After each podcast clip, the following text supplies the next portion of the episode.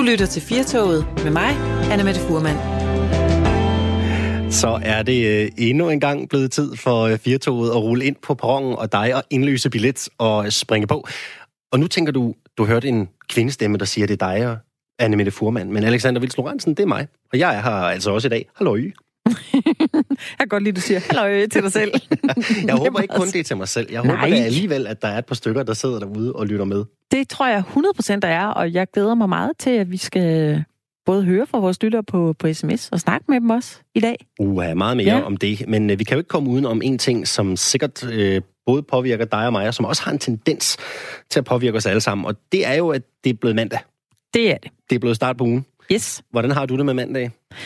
Øh, I dag havde jeg det sådan set overraskende fint. Øh, mandag kan jo godt være den, hvor man kommer til at slappe lidt for meget af i weekenden, og så er den ekstra svær at nå op til.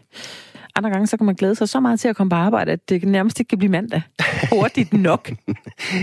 jeg, jeg bliver nødt til, altså normalt er det jo sådan, at når man siger noget om sin hverdag, øh, enten på sociale medier, eller også face-to-face, så har man jo en tendens til at pynte billedet lidt, så det ser ekstra godt ud. Ja.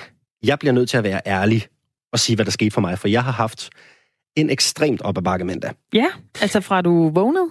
Nej, ikke Ish. rigtigt. Jeg har faktisk jeg har sovet ekstremt godt og, og kommet godt afsted hjemmefra. Yes. Men så gik det lidt galt, da jeg skulle af bussen her til morgen. Ja. Det er blevet november, det vil sige, det det er også blevet december. Nu skal vi lige huske, hvilken ja. måned vi er i. Det går hurtigt i de her måneder. Men det er blevet vådt, og det er også blevet lidt glat i øh, busser og tog. Ja. Og, og det måtte jeg lidt erfare i morges, da jeg skulle af bussen. Mm-hmm. For netop som vi holder ind på stoppestedet, og jeg kan se, der er et par billetkonduktører, der skal op og sikre sig, at alle nu også har tjekket ind med rejsekort eller købt billet, så går jeg mig jo klar til at gå ud. Og lige det, jeg bliver bedt om at vise billet, så skider jeg, snubler simpelthen ned ad trappen i bussen, og slår ryggen hele vejen ned af de tre trin, og når akkurat lige at blive grebet af de øh, to rare øh, konduktører på vej ned af trappen der. Au, au, au, au, au. Ellers så var du rådet ud jo på cykelstien. Lige præcis. Det kunne have gået grueligt galt, så kunne du, jeg kunne have endt med at skulle sende alene i dag. Det, det var måske faktisk tæt derpå. Jeg blev i hvert fald rimelig chokeret, da jeg sådan dansede ud af bussen på den der lidt kiksede fasong. og, og jeg tror, det, jeg synes, der var mest mærkeligt, var, at nu var det jo tilfældigt, at de her konduktører her, det er jo ikke altid, man bliver tjekket nej, for, nej. om man har gyldig billet. Slet ikke. Men det gjorde vi altså så i dag. Og så åndssvagt, som jeg så ud ned ad den trappe, ja. så er jeg stensikker på, at der er nogen af de medpassagerer, der har tænkt, det der, det gør du kun fordi du ikke har en gyldig billet. Nå, så du fingerede et rullefald ud, så vil jeg sige, at man har ret professionelt snyder, hvis det er. jeg vil sige det på den altså. måde. Det så så tilpas åndssvagt ud, at det kunne sagtens have været tilfældet. Altså, hvor, det er jo det sjoveste, og hvorfor er det egentlig det? Det, kan, det kunne man godt undre sig lidt over. Det der med, at andre mennesker falder og slår sig, det er jo hyldende morsomt. Nærmest ligegyldigt, hvor ondt det har gjort på den anden. Det er jo det er jo ret pinligt. Og jeg blev så en lille smule overrasket. Nu bor ja. jeg jo i København til hverdag, mm. og hvis så noget her sker i København, så kigger folk... Øh, folk har måske en tendens til, så kigger de lidt, og det kan godt være, at der lige er en, der hjælper dig op, men så er det ligesom også det, og så okay. videre. Så jeg havde jo regnet med, at, øh, at nu skulle jeg øh, vise min billet her, men øh, alle, alle samles omkring mig, og jeg får en hånd op, og jeg øh, graver jo ned efter mit rejsekort. Det skal jeg selvfølgelig skynde mig at sige. Jeg havde naturligvis indløst billet. I skal altid indløse billet. Men for så at vide, ej, ved du, prøv at sætte dig ned. Tag ja, det roligt. Tag det roligt. Pust ud. Det var lige før, jeg tænkte, der, nu er der en, der kommer og byder mig på en kop kaffe og et stykke kage om lidt. Ja. det, det er virkelig dejligt at være tilbage i Aarhus. Men det er da skønt, ikke? Det synes jeg.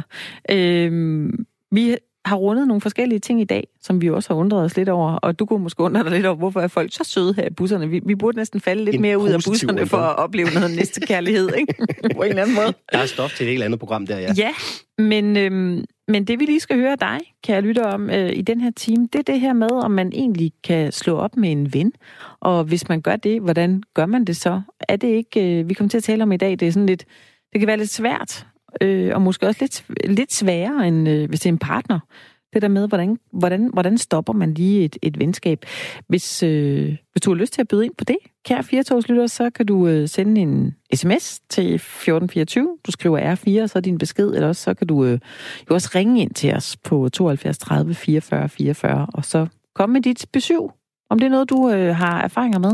Og du er naturligvis også velkommen til, for jeg har lidt på fornemmelsen, at, at vi alle sammen enten prøvet at opleve, at der er en, en ven, der måske ikke længere er en ven, det Men det. måske du også står derude og tænker, jeg skal egentlig tage en, en svær snak og kunne godt selv være i den situation, hvor jeg skal til at lue lidt ud i øh, bekendtskabskredsen. Så er du ja. altså også velkommen til at, at give et, et tip til, hvordan man egentlig gør det på den bedst tænkelige måde. Ja, og, og det er jo også det der med, måske skal, man, måske skal man ikke gøre det fuldstændig forbi med en ven. Måske skal man bare have den der snak om, hvis vi skal blive ved med at være venner, så er der altså nogle ting, vi lige skal have på det ene her. Hvordan vores venskaber er, fordi man øh, ændrer sig jo også som menneske løbende. Det vil vi jo gerne høre meget mere om. Lige præcis. Ja. Og det er jo lidt sådan, når man skal af med en kæreste, eller man skal gøre det forbi et parforhold, så er der jo nogle regler for, hvordan man gør det. Det plejer typisk at være en eller anden samtale, man har hen over bordet, og så kommer man ligesom frem til det. Det er lidt mere komplekst på en eller anden måde, ja. når det er venner, man skal, man skal tage den snak med. Det bliver sværere på en eller anden måde.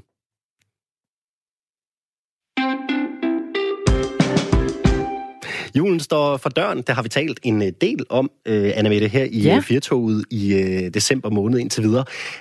Er du sådan en, der giver legetøj til jul? Øh, det gjorde jeg jo i, øh, i massevis, fordi jeg har to børn, så der stod den på legetøj nærmest hvert, hvert evig eneste år til jul. Så skulle de have legetøj. Det skal det ikke i år. Jo, den ene skal faktisk. Han ønsker sig faktisk noget legetøj, men, men han er dog blevet så stor, han, du ved, han putter det ikke ind i munden mere. Det, det gør meget små børn jo. Det er alt, hvad de får i hænderne, det skal jo ind i munden. Ja, lige ja. præcis. Og spørgsmålet er så, da dine børn var mindre, hvor meget overvejede du så, hvad legetøjet var fremstillet af? Altså i forhold til, om det var sundhedsskadeligt? Altså forholdsvis meget, uden at være sådan en øh, økomor. Øh, det var jeg ikke. Men, men, øh, men jeg købte dog noget, hvor jeg tænkte, det der det er nok lige hissigt nok i farverne til, at man skal øh, slikke på det, faktisk. altså. Og, det, altså, øh, og, der, og der var der noget af det, hvor jeg tænkte, hvad, hvor det egentlig købt hende? Altså, hvad er det øh, økologisk, og, og betyder det egentlig noget? Men jeg havde det meget sådan, ja, hvor galt kan det gå mm. med de hormonforstyrrende stoffer, altså. Det er i hvert fald blevet en øh, vigtigere dagsorden, det her med kemikalier i vores legetøj. Jeg kan også huske det fra, da jeg selv øh, var i øh, Europaparlamentet og arbejdede der. Der var det også en dagsorden, der fyldte meget. Og hvis du er på julegavejagt til børnene og har sat dine øjne på legetøj, ja, så skal du altså nok tænke dig om en gang eller to, inden du slår til og køber det. I hvert fald, hvis du har fundet et billigt stykke legetøj på for eksempel de kinesiske sider Wish eller AliExpress. For i Jyllandsposten, der kan man læse, at meget af legetøjet fra Kina er fyldt med kemikalier. Den europæiske legetøjsbranche, der også går under navnet Toy Industries of Europe, har fået foretaget en uvildig undersøgelse af 193 stykker legetøj, der er blevet solgt til flere lande, blandt andet Danmark.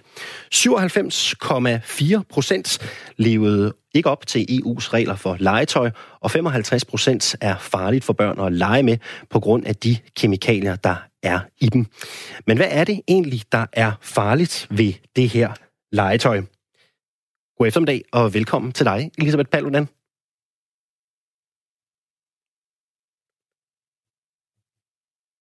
Skal lige høre, har vi Elisabeth Paludan med på linjen nu? Ja. Hvor fantastisk. Ja. Ved du hvad, det er min første dag ved knapperne. Jeg tog simpelthen fejl af telefon 1 og telefon 2. Så fik vi dig med. Hvor er det herligt. Ja. Elisabeth Paludan hos Miljøstyrelsen, der undersøger I øh, blandt andet legetøj, hvis I får mistanke om, at det indeholder kemikalier. Hvad er det for nogle farlige kemikalier, der kan være i legetøjet, eksempelvis fra Kina? Altså, det kommer lidt an på, hvad det er for noget type legetøj, men hvis det er sådan noget som i det her tilfælde, altså noget, øh, mest noget plastiklegetøj, så øh, er vi interesseret i, om der for eksempel er nogle bestemte talater, som de hedder, i legetøjet. Det er sådan noget, man tilsætter for at blødgøre plast, og det er nogle stoffer, som vi har reguleret i EU øh, som vi ikke synes skal være i legetøjet overhovedet.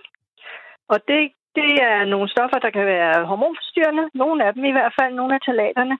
Og hvis de er der i store nok mængder, øh, og, og i øvrigt er farlige sådan nogle stoffer, så synes vi ikke, at børnene de skal ikke have lov at lege med det. Så derfor er der en regulering af det i dag inden for EU. Så hvis du køber noget på en kinesisk hjemmeside, så kan du ikke være helt sikker på, at de også følger de regler, som der er inden for EU. Hvor udbredt er det egentlig med, med kemikalier i legetøj? Altså, øh, på, på den her undersøgelse sagde lige, det var noget omkring 50 procent, de har fundet med, øh, med øh, sundhedsskadelige kemikalier i.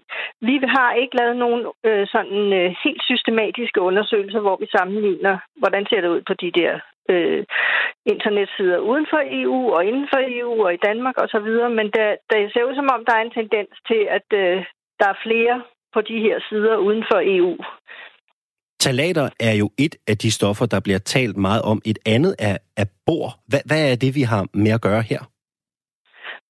Er noget, vi har fundet ud af, som findes i meget af det her slimlegetøj. Det er ret populært. Øh, sådan noget halvflydende klistret noget.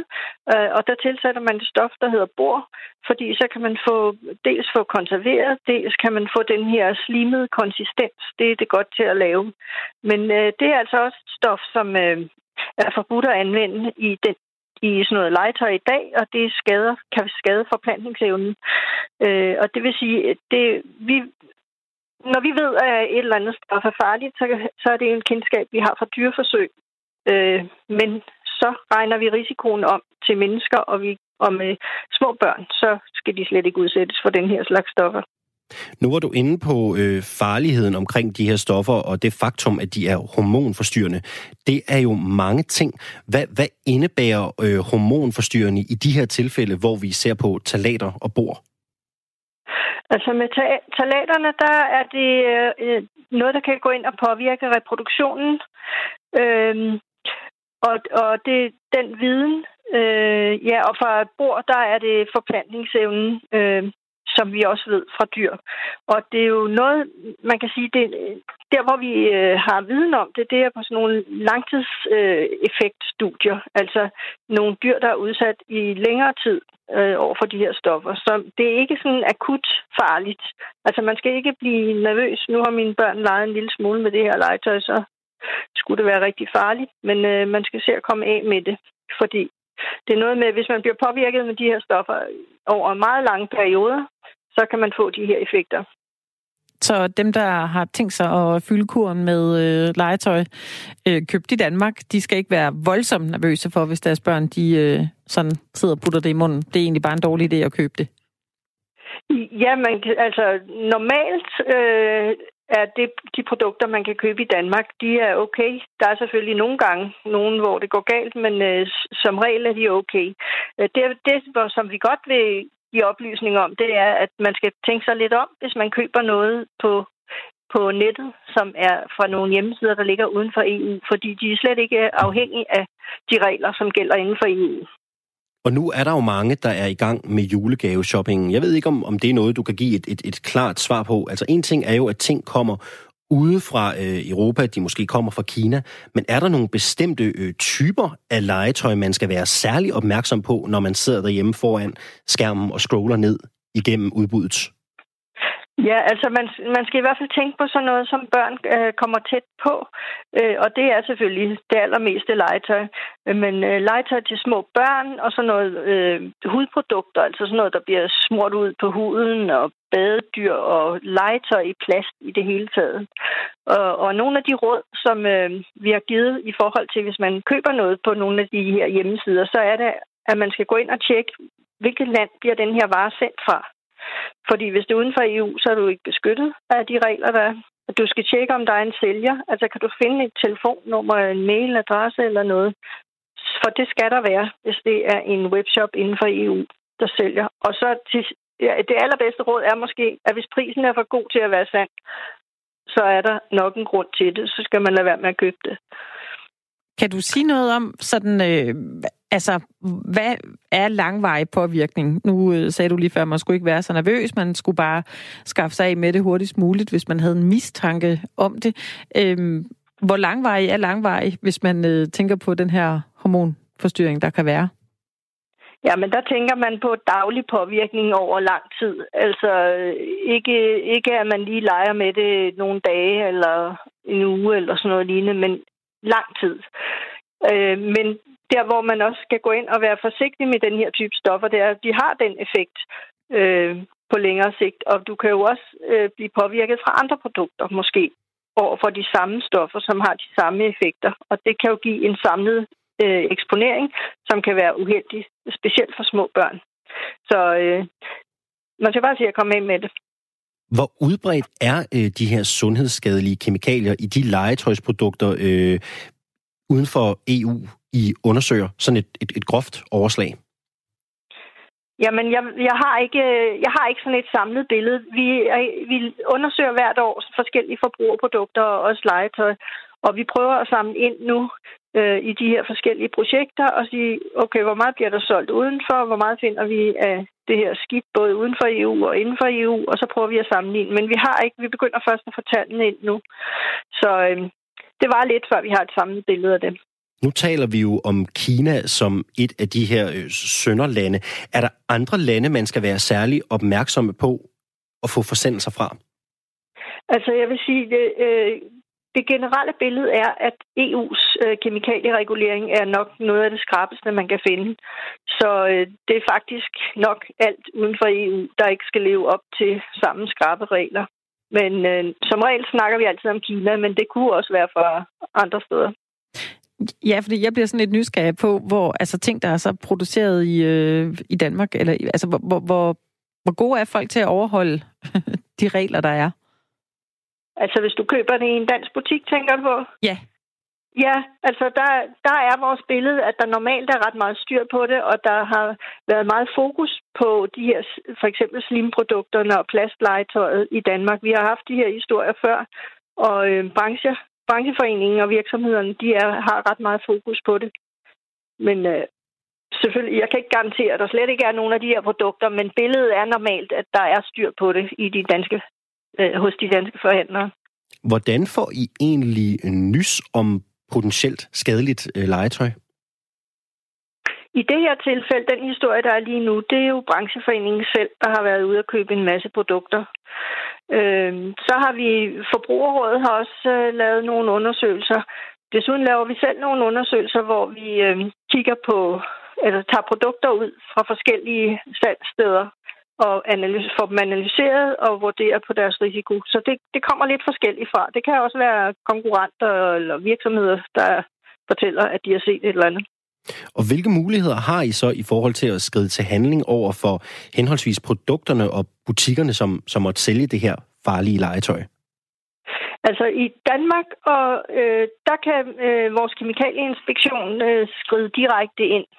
Øh, og, og kræve, at, at salget bliver stoppet, og de kan kræve, at øh, folk, at virksomheden skal gå ud og advare de forbrugere, der har købt det. Hvis det er inden for EU, så kan vi gå til de andre landes myndigheder og bede dem om at følge op. Men når det er uden for EU, så kan vi ikke ret meget. Altså, så er der nogle, øh, nogle af de store platforme, som EU-kommissionen har lavet aftaler med om, at hvis en myndighed kommer og siger, I, må, I sælger nogle produkter, der er ulovlige, så, så har de lovet, så vil de stoppe salget. Og det har, det har de faktisk også gjort.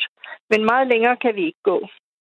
Men når du nu siger, at øh, når vi taler inden for EU, så kan, så kan I gå videre øh, til, til andre øh, europæiske instanser. Det lyder, øh, det lyder lidt, lidt, lidt biokratisk. Er det forkert opfattet, eller er det en, en, en relativt smidig proces? Øh, ja, altså der er, man skal jo lige først have sikret sig om, hvem det nu er, der sælger det og sådan noget. Du, du, jeg tror, det kan handle om øjnene, der ser, hvorvidt det er byråkratisk. Men man kan i hvert fald stoppe salget ret hurtigt. Øh, men det er selvfølgelig rigtigt, det tager noget mere tid, når vi skal rundt om nogle andre myndigheder, og vi skal have dem til at sætte ressourcer af til at gå ud og stoppe det osv. Her til sidst, øh, det er jo ingen hemmelighed, rigtig meget julegaveshopping i dag, det foregår digitalt. Hvor sikre kan vi være på, at det vi køber til vores børn i form af legetøj på nettet, det faktisk er okay? Jamen, det, der er ikke nogen fuld garanti på det. Altså, der, hvis man går ud på de her platforme, som der er snakket om i det her tilfælde, så vil man også kunne finde produkter, som ikke lever op til EU's lovgivning. Så der kan man altså ikke være sikker. Man kan kun følge de der tre tre råd der, jeg sagde om, hvis det er meget billigt, så er der måske en grund til det. Så er det nok for godt til at være sandt. Så er I i hvert fald øh, advaret derude, alle jer, der skal øh, på julegaveindkøb og købe legetøj på nettet. Elisabeth Paludan, funktionsleder ved Miljøstyrelsen. Mange tak, fordi du var med her i øh, Firtoget. Velkommen. Du lytter til Radio 4. Nå, Alexander, vi har jo spurgt vores lyttere her i dag, Hvordan er det med de her venskaber, som man lige enten synes skal have en øh, lidt en overhaling? En snak, en ting, der lige skal vendes, eller skal man øh, sige farvel til den her ven? Øh, det er det, vi har spurgt dig, kære lytte om, og du må fortsat gerne øh, skrive ind til os på 1424, skriv R4 og din besked, eller ring ind til os. Vores telefon er også åben på 72 30 44 44. Så må du meget gerne øh, melde ind, om du har stået i sådan en situation, hvor du øh, skulle tale med en ven, eller måske tage stilling til, jamen, kan vi egentlig være venner mere, nu der er sket det her i mit liv, og har du oplevet det, Alexander, sådan, at du skulle sådan, tage stilling til det? Hvis jeg skal være helt ærlig, og det, det kan jo være lidt øh, farligt at sige her i radioen, jeg, jeg har faktisk et par gange prøvet at være den ven, der blev slået op med. Nå? Ja. Okay. Hvordan? Øh, Hvorfor faktisk det? ikke så meget den anden vej rundt. Nej. Men jeg har nok haft perioder i mit liv, tror jeg, hvor jeg har været lidt mere tilgængelig. Nogen, der kender mig rigtig godt, vil måske sige, at jeg var lidt en rodløs type.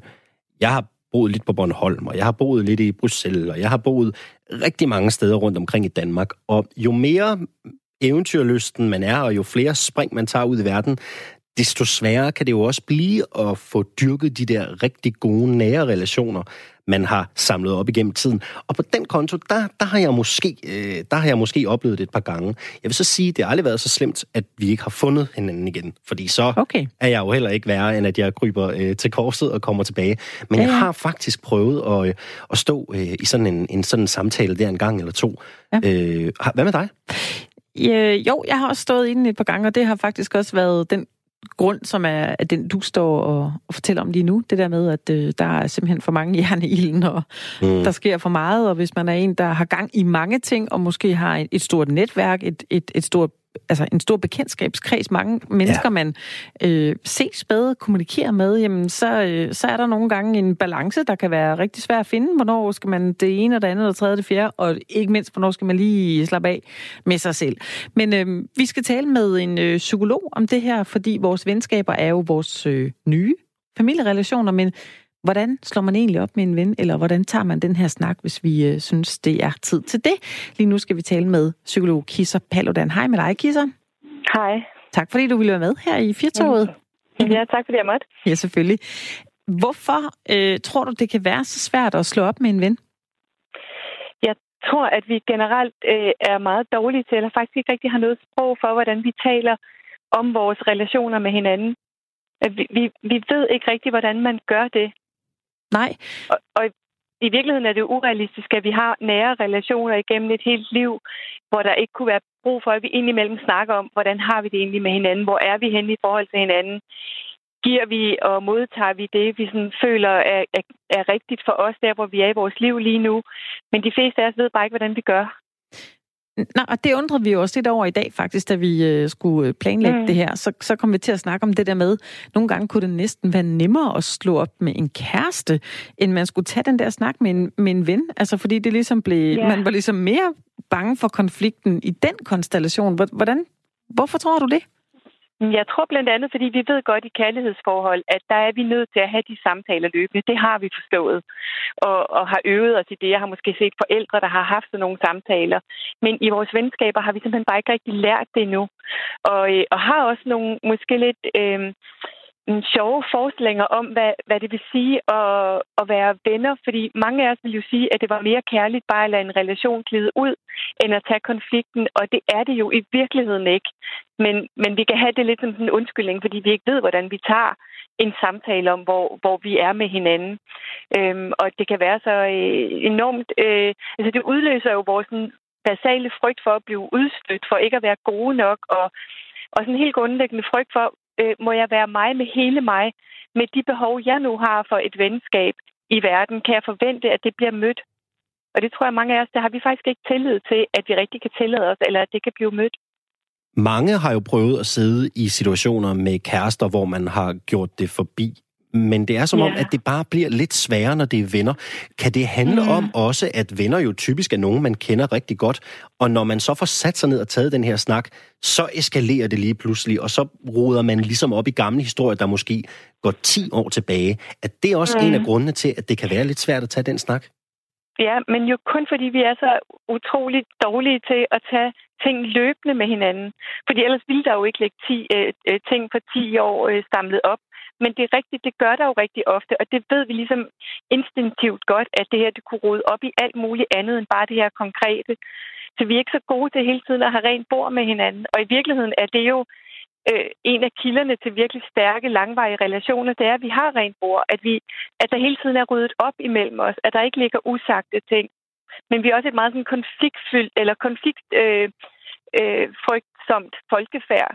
Så, så vi kan have svært ved bare at tage tingene, når de opstår, og har alle mulige gode undskyldninger for, øh, hvorfor vi ikke skal gøre det. Og nu siger du selv, at vi er, vi er mere øh, vant til at gøre det, når vi er i en kærlighedsrelation.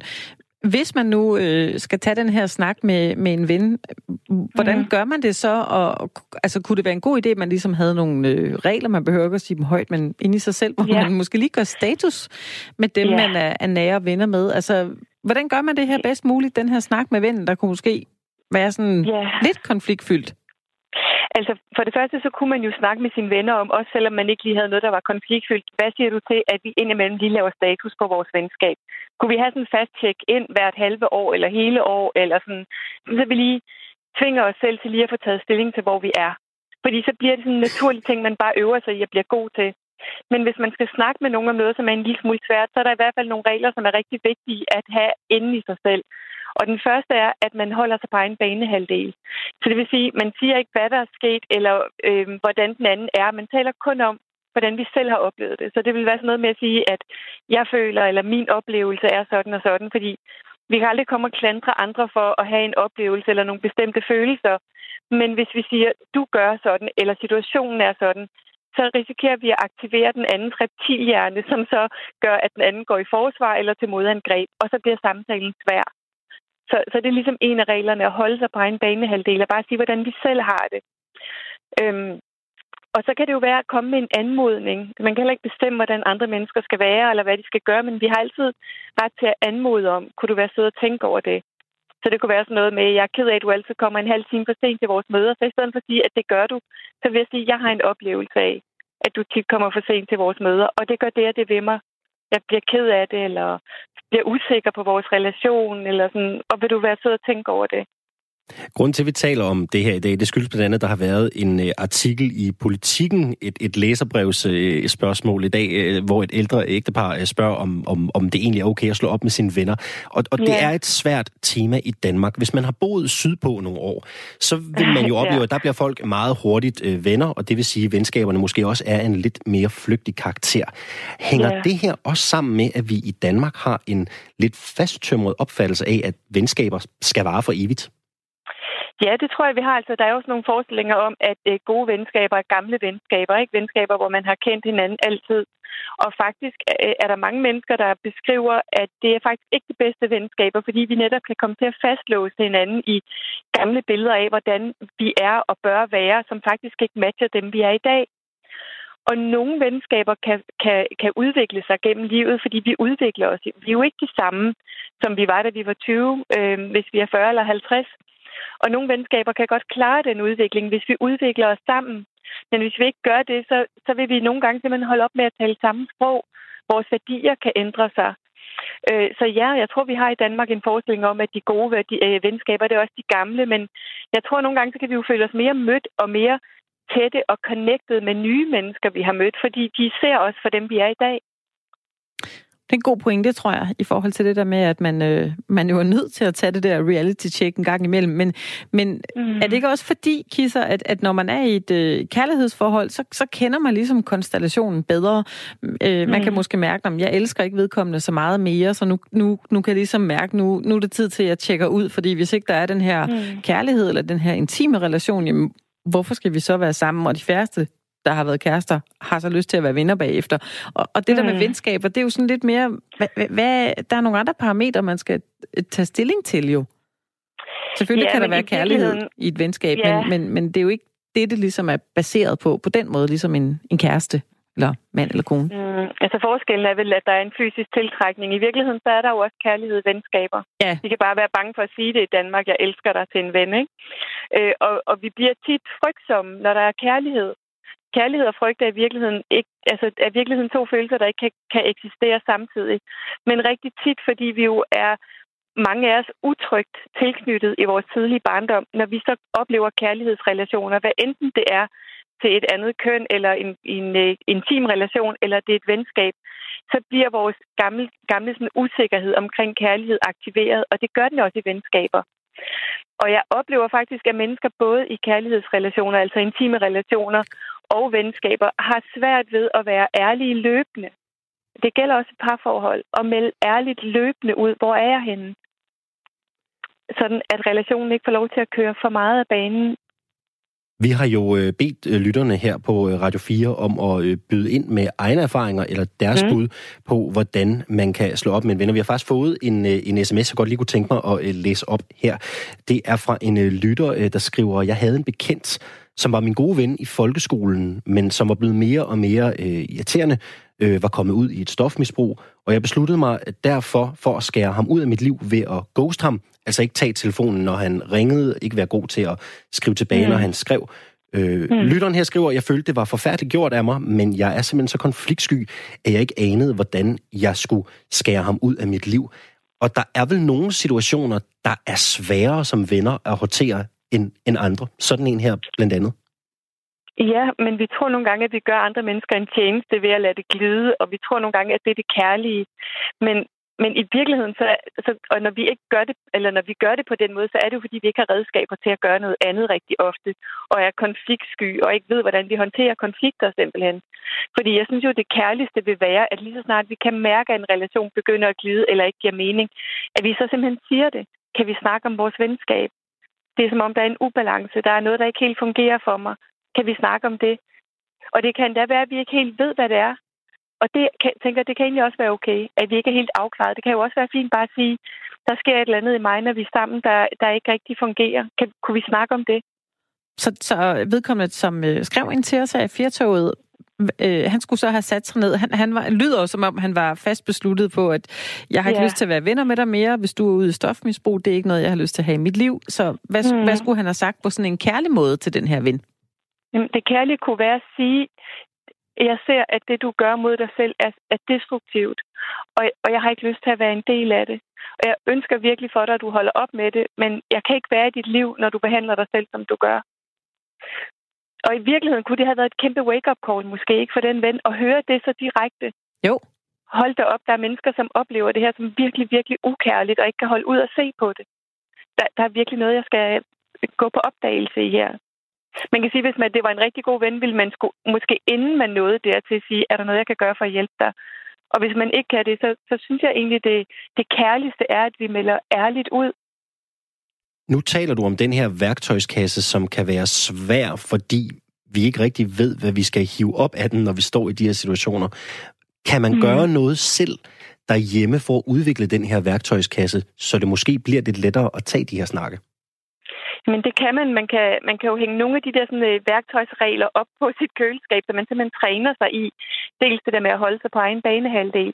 Der er også noget med ikke at gå øh, i forsvar eller til modangreb og være opmærksom på det. Der er noget med at være opmærksom på, hvad snakker vi om? Hvad er det egentlig, vi snakker om? Og vide, hvad er det, jeg vil med den her samtale? Fordi vil jeg bare brokke mig? Vil jeg anmode om en ændring? Vil jeg slå op? vil jeg bede om, at noget skal være anderledes. Altså, hvad vil jeg? Det ved vi tit ikke, når vi tager sådan nogle samtaler. Og så er der noget med at tale om én ting ad gangen. Så hvis det handler om øh, en ubalance i relationen, så kunne det være at tale om den ene ting ad gangen. Fordi det, der tit sker, det er, at vi tager en ting op, så går den anden til modangreb eller i forsvar. Så går vi med på den, og lige pludselig så er vi ude af 10 forskellige veje, og vi får faktisk ikke landet det, vi egentlig kom på at snakke om. Så, så det at være opmærksom på strukturen i samtalen, hvor bevæger vi os hen, hvad vil jeg med det her? Og for, for, egen, for eget vedkommende, være sikker på, at jeg ikke går i forsvar eller til modangreb, og holder mig på egen banehalvdel. Sådan nogle ting kan man øve sig i. Men det, det lyder også lidt på dig, Kisser, som om, at hvis man nu tog den her snak øh, med en ven, som man måske havde tænkt sig at sige, ved du hvad, øh, Mm. Det er ikke dig, men det er mig. Jeg, jeg synes ikke, vi skal være venner mere. At man måske yeah. fik en samtale, hvor man kunne nå hinanden, og så kunne man fortsætte sit venskab på en ny måde. Ja, lige præcis. Altså, og jeg synes også, det er fair at give andre mennesker, hvis de har haft så stor en betydning i ens liv, at man kalder dem for venner, en færre chance til at øh, imødekomme noget af det, man kunne have brug for. For det kunne jo godt være, at de kunne imødekomme det. Vi er bare så uvant med, at man gerne må udtrykke, jeg har brug for noget andet her. Vil du imødekomme det? Det er jo nok en meget subjektiv ting, men hvordan gør man op med sig selv, om man skal ringe og simpelthen afslutte venskabet, eller om man mm. skal lade det glide ud i sandet? Øhm, jeg synes jo, at det, det allervigtigste, vi kan gøre for os selv og for andre mennesker, det er at have kompas, eller kærlighed som kompas i livet. Så vi kunne tune ind i, hvad vil være det kærligste at gøre her. Sådan yeah. noget rådene. Altså, det var god råd. Det synes jeg, det var. Psykolog mm, Kiso Paludan, tak fordi du øh, var med her i, i Firtog. Så må du have en fortsat ja. rigtig god mandag. Tak. Hej hej. Du lytter til Radio 4. Det var da interessant nok, synes jeg. Ikke? Det var i hvert fald gode håndgribelige råd, hvis man står i den situation, og måske har en alvorlig snak forud. Ikke? Så, så det det. kan man helt sikkert bruge det her til noget. Ja. Jeg, jeg synes i hvert fald, det gav et, øh, et godt indblik i, hvordan man kan komme en, øh, en nogle gange nødvendig, men ikke desto mindre uh, lidt træls, sagt på godt gammeldags jysk samtale i Ja, møde. det er det. Ja. Det var nok en meget god reminder til øh, folk, der har venskaber, at de ligesom også tager de her venskaber som øh, et parforhold. Altså, det kræver noget arbejde. Det kræver en samtale. Man er nødt til lige at tjekke ind på hinanden en gang imellem, før det øh, batter noget, før man finder ud af, hvilken vej man skal. Men Alexander, nu skal vi snakke lidt om noget, noget helt andet. Vi skal ja. tale om stillhed. Og jeg tænkte egentlig, om vi skulle lave et lille eksperiment. I det kommer an på, om du synes, vi skal være stille i halvanden time. Nej, men det, det tænkte jeg ikke måske i halvanden time, men, men jeg kan huske, at da jeg tidligere lavede radio, så var noget af det værste, noget af det, man var mest bange for, det var, det var stillhed i æderen. Ja. Fordi hvad rigtigt. er det lige 10 sekunder stillhed i radioen? Hvad føles det ikke som? Det føles som meget, meget, meget lang tid, faktisk. Øh, det føles som lang tid. Og det er der måske mange, der ikke lige tænker over, men, men, men, men det er lang tid. Og spørgsmålet er, skal, skal vi lige prøve at tage 10 øh, sekunder, Anna Mette, hvor jeg lige slukker for mikrofonen, ja. og så, så prøver 10 vi lige... 10 sekunder bare, ikke? Det gør vi. Ja. Jeg slukker nu. Det er fint.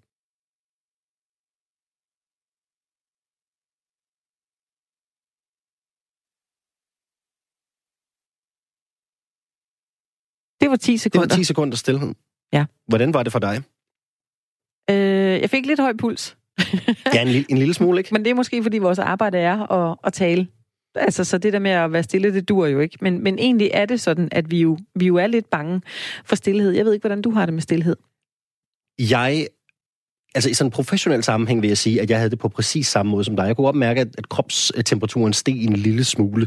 For da jeg arbejdede i DR i gamle dage, der var det sådan noget med 10 sekunder stillhed, på mikro, i øh, studiet, det var ens personligt med, at der er en, en rød lampe et eller andet sted, der blinker, fordi så er der noget, der er riv ruskende galt. Ja. Så sådan rent professionelt har jeg det svært med det. Ellers er jeg faktisk rimelig begejstret for stillhed, eller jeg kan godt lide det her med at komme ind i mig selv og, øh, og slappe helt af. Jeg nyder meget at tage en plads i stillezonen, hvis jeg skal med toget. For at være helt ærlig, så kører jeg faktisk kun i stillezonen. Mm jeg, jeg er nok ikke vildt øh, god til meget øh, støj omkring mig ude i det store samfund. Der, der, der nyder jeg stillheden enormt meget. Det kunne være, du skulle være medlem af den her forening, der hedder Vi Elsker Stilhed, måske?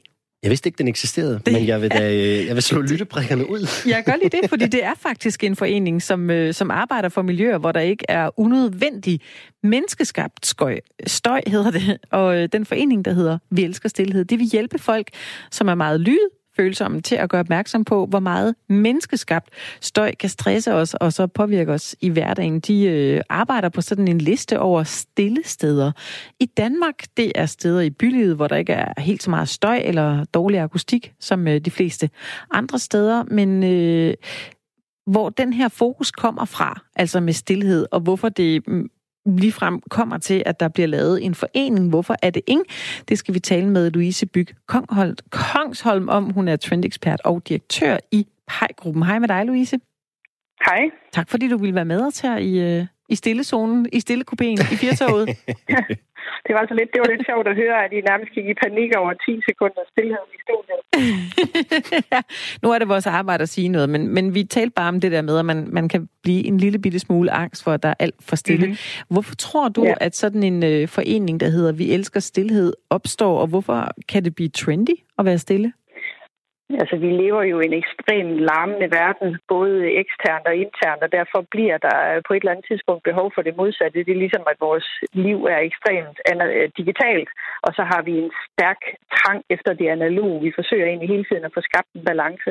Øh, og verden larmer, og vores hoveder larmer, og der er gang i rigtig mange ting. Øh, og så taler vi meget om, hvad det er for en form for ultimativ luksus, vi alle sammen eftersøger. Og det har i mange år været tid, altså mere tid i hverdagen, og tid i weekend og tid i ferie. Og spørgsmålet er så, hvad vi gerne vil bruge den tid på. Og mange siger fred og ro og stillhed og fokus. Nu øh, sagde jeg jo for et øh, kort øjeblik siden det her med, at jeg har en tendens til altid at sætte mig i stillezonen, hvis jeg skal med toget. Men jeg oplever tit, at rigtig mange i min omgangskreds synes, det er lidt mærkeligt, at jeg skal derind og sidde. Er det mig, der er mærkeligt? Øh, er det mig, der er mærkelig, eller, eller rammer jeg et eller andet i tiden? Også bare med, med min måde at rejse på? Altså, nu kan jeg ikke svare på generelt, om du er mærkelig. men, men, Lad os antage, at jeg ikke er det. Ja, ikke er det. Men, øh, men nej, det er du ikke. Altså, fordi vi forsøger jo alle sammen at få skabt en eller anden form for balance, og vi ser mere, mere og mere det her, hvor vi søger stillhed aktivt. Det er altså konkrete cases, hvis jeg skal nævne nogle. Det er supermarkeder, som egentlig som en reaktion på, på al den larm, der er et supermarked, begyndte at tilbyde silent shopping til familier, hvor man havde børn med forskellige diagnoser, der ikke kunne tåle en masse larm. Og det endte med at blive så populært, at de er nødt til at udvide den der stille shopping-time hver onsdag formiddag. Vi har silent hairdressers, altså hvor man kan gå til frisør, hvor frisøren og dem, der sidder ved siden af, får lov til at sidde og blabber i to timer. Altså vi søger det mere og mere øh, mulighed for rent faktisk at få stillhed og ro. Hvordan tror du, det kommer til at se ud her de næste par år? Nu øh, den her forening, der hedder Vi Elsker Stilhed, de øh, annoncerer de her stille steder i Danmark. Men mm. øh, hvor meget tror du, det begynder at smitte af? Altså, jeg tror, det kommer meget mere, end vi egentlig regner med lige nu. Altså, fordi de fleste drømmer om en gang imellem kunne få lov til at trække stikket og gå en tur. Og vi kan selvfølgelig gå en lang tur ind i skoven, så bliver der stille. Ikke? Øh, men jeg tror, vi kommer til at se mere af det. Også, også på arbejdsmæssig sammenhæng. Der er studier, der viser, at hvis man sidder i et åbent kontorlandskab, 200 mennesker jogget sammen i et lokale, så har man det, der svarer til 11 minutters uforstyrret arbejdsro i løbet af en hel dag. Altså, det alt larmer og bimler og dytter og botter, og vi har simpelthen behov for at kunne finde ro en gang imellem. Så, så det bliver en efterspurgt vare. Så vi er måske næsten helt færdige med de her meget populære storrumskontorer om 10 år, eller de bliver i hvert fald sjældnere, eller hvad tænker du? De bliver i hvert fald indrettet anderledes, og vi ser det jo allerede i form af telefonboksene, der nu er rykket ind på arbejdspladsen. De forsvandt jo ude i gågaden. Nu kommer de ind på arbejdspladsen, hvor man går ind i sådan en lille øh, cubicle, der svarer til en telefonboks, når man skal ringe ud, både for at kunne snakke privat, men også for at man ikke generer sine venner og kolleger. Små rum, øh, lydabsorberende gulvtæpper og vægge og loftbeklædninger, fordi det alt bare larmer. Og så ser vi rigtig mange arbejdspladser, hvor man udleverer noise cancelling headphones, bare for at folk kan få lov til at fokusere på deres arbejde arbejdsopgaver. Det er jo egentlig vildt nok, det er blevet sådan, når man tænker på, hvor mange storrumskontorer og fælleskontorer der er rundt omkring, at vi bare har mere og mere behov for stillhed. Hvor, hvorfor tror du, ja, vi har altså, et stigende behov for stillhed? Jamen altså de der storrumskontorer, bare for at tage den, de er jo skabt i slut 80'erne og starten 90'erne øh, efter den bedste intention. Det hed vidensdeling og projektledelse, og vi skal sidde sammen og alt det der. Men sidenhen er der jo kommet noget, der hedder internettet og en mailbox og noget, der ja. hedder sociale medier. altså, det er jo bare, det var en anden verden i dag, end da man oprindeligt tænkte i storrumskontor. Og af samme årsag er der også flere og flere, der beder om lov til at arbejde hjem, fordi de trænger bare til fred og ro. Ellers får man simpelthen ikke løst dagens opgaver.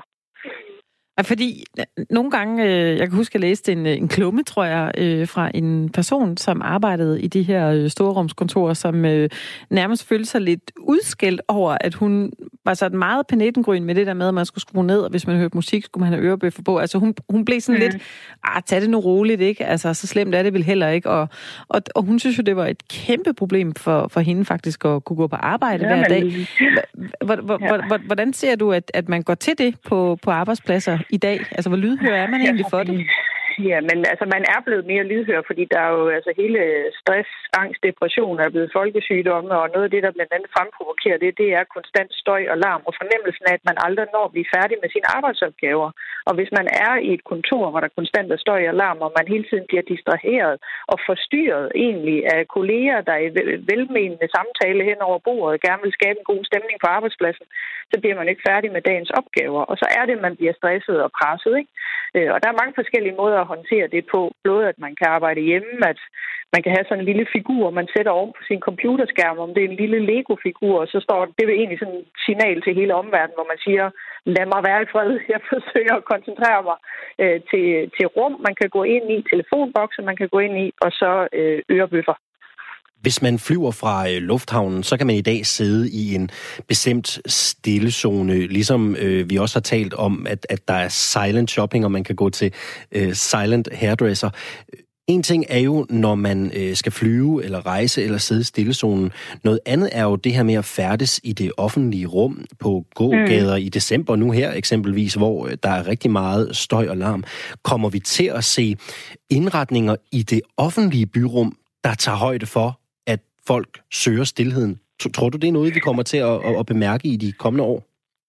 Altså jeg ser i hvert fald på noget af det nye arkitektur, tænker man det aktivt ind, altså at man har lyd, flere lydabsorberende elementer, og at man ikke også øh, både i offentlige rum, men også i private boliger, hvor vi jo mange år har set de der åbne spisekøkken, alrum, stue, løsninger med blanke overflader, blanke øh, overflader i køkkenet, højt til loftet, blanke fliser, det giver en elendig rumklang. Mm. Det man vil også at, at, at rulle lidt tilbage fra øh, flere grønne miljøer ind i bymidterne, både fordi det er godt for, øh, for luften og for luftrensning, men også fordi, at træ og blade og buske jo absorberer og bryder øh, lyd, øh, lydeffekterne. Ikke?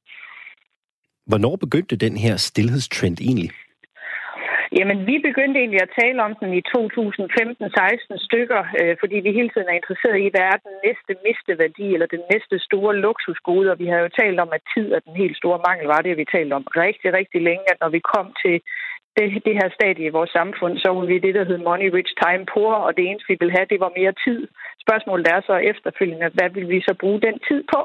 Øh, og der kunne man jo i mange sammenhænge, både erhvervsmæssigt og privat, lave det lille eksperiment, der hedder, hvis du fik fire timer mere i dag, hvad vil du så bruge dem til? Og der vil rigtig mange svare fred og ro. Når vi taler om støj, så forbinder mange af os jo det med mennesker på en gågade, øh, biler, måske øh, leg i en skolegård, hvis man bor ved siden af en skole. Er, er det kun støjen udefra, vi forsøger at skåne os mod, eller er det også støj inde i hovedet?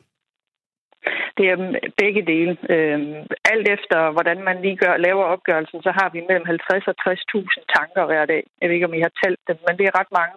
Øh, og så har vi en hulens masse samtaler, blandt andet med os selv i løbet af dagen. 75 procent af alle de dialoger og samtaler, vi har i løbet af en dag, det er med os selv. Øh, altså, skal jeg gøre det her? Skal jeg ikke gøre det her? Hvad gør jeg nu? Forberedelse til møde, ikke? Og så træffer vi mere end 2.000 beslutninger hver dag. Og på toppen af det har du sådan en total mængde af information overload og en mailbox, der konstant kaster op ud over dig, og en nyhedsstrøm, der vælter i hovedet af dig. Så det er jo mængden, altså det er den totale mængde, der egentlig presser vores mentale bredbånd. Ja, det mentale bredbånd, bredbånd, det var et godt ord, synes jeg mm. at du lige kom med der. Altså, ja, men ja. men, men øh, man kan jo også tage på sådan nogle stillhedsretreats. Det er der jo øh, nogle mennesker, der har praktiseret, men tror du også, det bliver mm. en, en trend at lave flere af dem? Ja, det gør det. Det gør det. Øh, og det er sjovt at observere, hvad det er, der ligesom er det, vi alle sammen taber underkæben over for, når der er nogen, der siger, at de har gjort. Silent retreats er en af dem, ikke? Men hvis I tager sådan en pangdang til, at i mange år, der har man skulle løbe en maraton. Øh, og hvis det så ikke var nok, så skulle man, lø- så skulle man deltage i en Ironman. Så var man ligesom toppen af poppen, havde styr på sit liv og var den, der var forrest i bussen. Hvis man spørger i dag, hvad det er, folk de skal opnå eller efterstræber for ligesom at være specielle og unikke, så er det at gå på Caminoen alene, eller kravle op i alberne alene. Ja. Uden wifi, uden telekommunikation og med fokus indad på sig selv og sit eget åndedrag. Så silent retreats, Camino og klatre langt op i alberne, det er det, man gør, hvis man ligesom er trendsættende i dag. Du er selv lidt inde på det, det her med øh, de digitale mediers indtog, og det kommer vi også til at tale om i næste time af, af Firtoget, fordi det kan jo godt være, at vi i dag måske ikke ringer til hinanden i lige så høj grad, eller kommer og banker på folks dør, men man får jo rigtig mange beskeder i sin messenger-indbakke, man får e-mails, mm. man får Snapchats, man nogen skriver til folk på Instagram. Altså, der er blevet mange flere måder, man kan komme i kontakt med folk på. Det kommer vel også til at ændre sig, hvis denne her stillhedstrend ligesom bliver ved med at herske. At så er der vel flere mennesker, der afinstallerer deres messenger-indbakke og måske kvitter Snapchat? Altså, der er flere, der har, der har koblet fra sociale medier, altså skiftet fra FOMO til JOMO, fra fear of missing out to joy of missing out, og sige, jeg, jeg vælger aktivt at sadle ned af det her højhastighedstog, jeg er blevet stoppet ind i. Øh, men det, der bare også er sket på toppen af alt det her, det er, at vi er blevet ekstremt utålmodige, når du selv henviser til Messenger. Hvis man sender en besked til stedet i Messenger, og man ikke har fået svar inden for en halv time, så begynder vi jo bagefter at ringe. Øh, vi, vi er blevet ekstremt utålmodige, fordi vi har fået alle de her muligheder. Og du starter selv med at sige, vi har en kæmpe stor omgangskreds, og vi kan få fat i alt og alle. Sociale medier har jo gjort, at vi kender Gud og hver mand. Altså, vi har et kæmpe stort netværk. Men sociale medier har omvendt gjort, at vi er kommet længere væk fra vores nære. Det du selv siger med, at man besøger ikke hinanden så tit, man ringer ikke hinanden på dørene. Det der med det fysiske møde er jo smuttet blandt andet som konsekvens af det. Så vi har fået flere på distancen, men færre i det nære. Louise, tror du øh, fremover, vi ser øh, maratonløb, hvor man ikke må sige noget overhovedet, eller maratongang, øh, øh, gang, kan man sige, at man går en tur Jamen, 42 km, uden, uden at man må altså, walk in silence? Uden samtale. Ja. ja, altså vi har jo, ja, det er altså, øh, både Nike og Asics arbejder også med løbetræning, som foregår i stimuli-frie rum. Altså hvor udgangspunktet er, at løb i dag handler både om hastighed og hvor hurtigt man løber. Man har 4.000 apps, der måler åndedrag og blodtryk og øh, fart og øh, alt. Altså vi er blevet ekstremt måle performanceorienteret, også ude i løb og alle mulige andre former øh, af liv i det hele taget. De har vandt den rundt og sagt, på at høre, løb det handler om øh, god bevægelse i kroppen, øh, fokus på åndedrag, så de har de tilbyder forskellige løsninger, enten med en mindful app, man løber med, mens man løber, som fokuserer på åndedræt, og så har ASICS faktisk lavet en, øh, et, et forløb, hvor man løber i mørke, og så er jeg lidt rej for, om man falder ned af det der løbebånd. Men øh, tanken er, at det er distraktionsfrit. Ingen larm, ingen visuelle udtryk, kun fokus på grundlæggende kropsfunktion øh, og få kroppen til at løbe i et tilpas tempo, og så fokusere på sit åndedræt. Ja, fordi i dag er der jo mange, der både på de der apps og løbeapps, som, som har sådan en stemme, der siger, du skal du lige løbe lidt mere, ja. øh, lidt op i kadence ja. her, nu skal du løbe lidt langsommere, eller også så har jeg det der selv sådan, at jeg bedst kan lide at øh, løbe med musik. Altså, Nemlig hele tiden skal der noget ind. Ja. Ja, men hvad, hvad, hvad er der i vejen med at lytte til fuglene? Undskyld, jeg spørger. Det er jo det, der er problemet, ikke? At det hele, det, det larmer jo også, ikke? Jo. Øh, og det er jo ikke kun dit løb, det er din skridt, det er din søvn, det er hvor meget vand du drikker, det er hvor mange kalorier du har indtaget. Alt bliver målt i dag i sådan en ekstrem performancekultur, igen ud fra, at man egentlig vil leve mest optimalt. Men igen, det er larm og det er støj, som fjerner fokus fra det, det virkelig handler om. Altså at leve livet i dag her og nu. Nu bliver vi nødt til at spørge dig her øh, til sidst, fordi året er ved at øh, gå på held, og nu kommer du jo fra et sted, der lever af at øh, arbejde med trends. Næste års store trends, er det mere stillhed, eller er der noget andet på plakaten? Altså stillhed er helt klart, det er det, vi her i huset kalder en megatrend. Det vil sige, det er sådan en, der ikke lige forsvinder i morgen. Det er ikke en døgnflue. Det er en, der kommer til at influere på tværs af alle brancher, som vi har snakket om, om det er fremtidens arbejdsmarked, eller fremtidens forsøger, eller fremtidens supermarked. Den er slet ikke slut. Den kommer vi til at se meget mere af. Og så er det hele taget sådan en ny definition af, hvad luksus er, at det ikke kun er at eje en, øh, et lækkert ur eller en dyr bil. En dyr bil kan man i øvrigt lease. Øh, men at luksus handler mere om tid, fokus, ro, refleksion, og at man prioriterer sig selv i en hæsblæsende verden. Og der er en anden trend, der ligger i, i forlængelse af den, der hedder conscious deceleration. Jeg ved godt, det lyder federe, når det er på engelsk, så er det i trendverden, men altså man simpelthen bevidst, bevidst sætter farten ned. Bevidst fartnedsættelse, ikke? At man simpelthen siger, hold, stop, stands. Jeg sætter ikke farten helt ned, jeg går ikke i stå, men jeg sætter bevidst farten ned. Og med det, Louise By Kongsholm fra øh, PEJ-gruppen. Så vil vi gå videre her i øh, Firtoget og sige tak. Vi vil forsøge at øh, ikke være stille, men dog være nede i tempo. Tak for din, øh, Nå, din ord om trends. Det var spændende. Kan du have en fortsat god dag? I måde. Hej. Du lytter til Radio 4. Jeg ved ikke, om du har fået lyst til at gå hjem og være endnu mere stille, Annemette, oven på, oven på de her uh, insights. Altså, øh, nu har jeg været på sådan et stille retreat. Det var det, en, jeg gerne øh, en weekend, faktisk. Men, men jeg, der, jeg kan mærke, at jeg bliver udfordret, når hun øh, siger det. Altså, øh, du ved, at, at, at, at vi skal fortælle hvad med at løbe til musik, og, eller ikke fordi vi skal gøre, som Louise siger, men hun opfordrer til det her. Og det vil jeg meget gerne tage til mig, men jeg, jeg, jeg tror faktisk, jeg har sværere ved det, end jeg lige regner med. Og da jeg var på det her stille retreat, som jo gik ud på ikke at øh, sige noget som helst. Øh, det var, for det første synes jeg, det var lidt latterligt, sådan i starten. Altså, jeg, jeg var sådan lidt, haha, der må der være nogen, der griner sammen med mig, der også synes, det er lidt mm. dumt, det til at tænke, at jeg har betalt penge for at være her. Jeg, altså, jeg skal ikke begynde at gøre grin med det. Øh, jeg synes, det var svært det første døgn, og måske også halvandet døgn. Så, så hvis hvor, hvor længe var du afsted, skal vi lige have? Øh, tre døgn. Tre døgn og det er altså med dig, hvor du ikke må tale? Ja, jeg har ikke kendt dig så længe, men Nej. jeg tænker, det har været en hård opgave. Det er det. Men jeg kom igennem det. du ikke? står jo i dag. Du har ja. overlevet det gjorde jeg. Så øh, man, ja. behøver ikke, øh, man behøver ikke selv tage på øh, stillhedsretreat, hvis det er sådan, det skal være. Men nu er der i hvert fald, øh, blev der leveret lidt insights her i første time af Firtoget til, øh, hvad der altså bliver det helt store øh, trend næste år, i hvert fald ja. når det kommer til øh, stillhed. Vi skal jo lidt kredse omkring emnet i øh, næste time også, øh, Anna Mette, hvor det ja. skal handle om det der med at gå på digital detox, yes. kan man vel næsten sige. Altså det her med, at man måske lige øh, kvitter øh, den smartphone, kvitter smartphonen og øh, apps og tablets for at godt. komme lidt ned i gear. Det er god snak lige her inden nytåret. Lige præcis. Nu er det først tid til en omgang nyheder på Radio 4 med Dagmar Østergaard.